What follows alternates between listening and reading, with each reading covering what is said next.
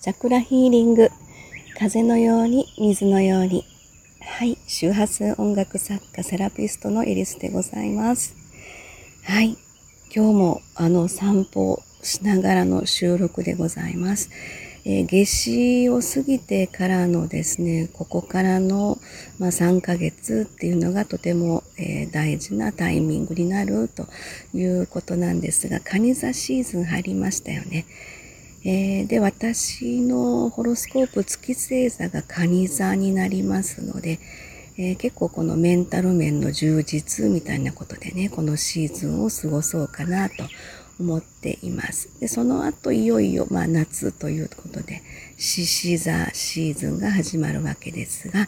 えー、私の太陽星座、8月生まれの獅子座になりますので、そこからはですね、獅子座シーズン到来後はですね、自分の人生にスポットライトを浴びるみたいな、そんな感じのね、夏を過ごしていきたいと思います。はい、そんな感じでですね、あの、今年の夏至というのは、やっぱり自分にとってある意味すごく変化のタイミングかなとも思っていますので、えー、夏至を過ぎてからのここからのこの朝の時間っていうのがとても大事にしたいなと、過ごし方の、えー、そのポイントにしたいなというふうに思っています。で、いろいろ夏至のタイミングでいろんな方が今いる持ち場によってね、いろんなことを感じられてるかなと思うんですけども、私もね、その自分の中の今の現状、今の自分のポジションっていうのを感じてるんですけどもね、えー、いろいろ、あの、すごく、えー、その葛藤をしてイメチェンされた方もいらっしゃいますし、えー、本来の自分に、これが本来の自分の姿です、みたいな風にね、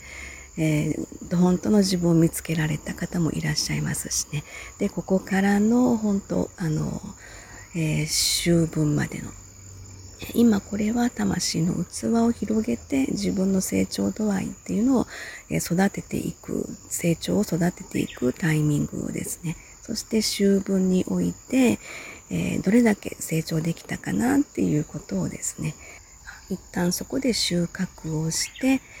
えー、そしてまたあの精査してねいろいろ調整しながら冬至を迎えて来年の春また新たに種まきをする春分でということですよねそんな一年の今、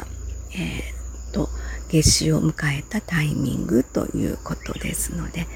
はい私もこの朝の時間を大事に過ごしていきたいと思っています。はい、散歩途中の収録でした。ありがとうございます。今日もいい日になりますように。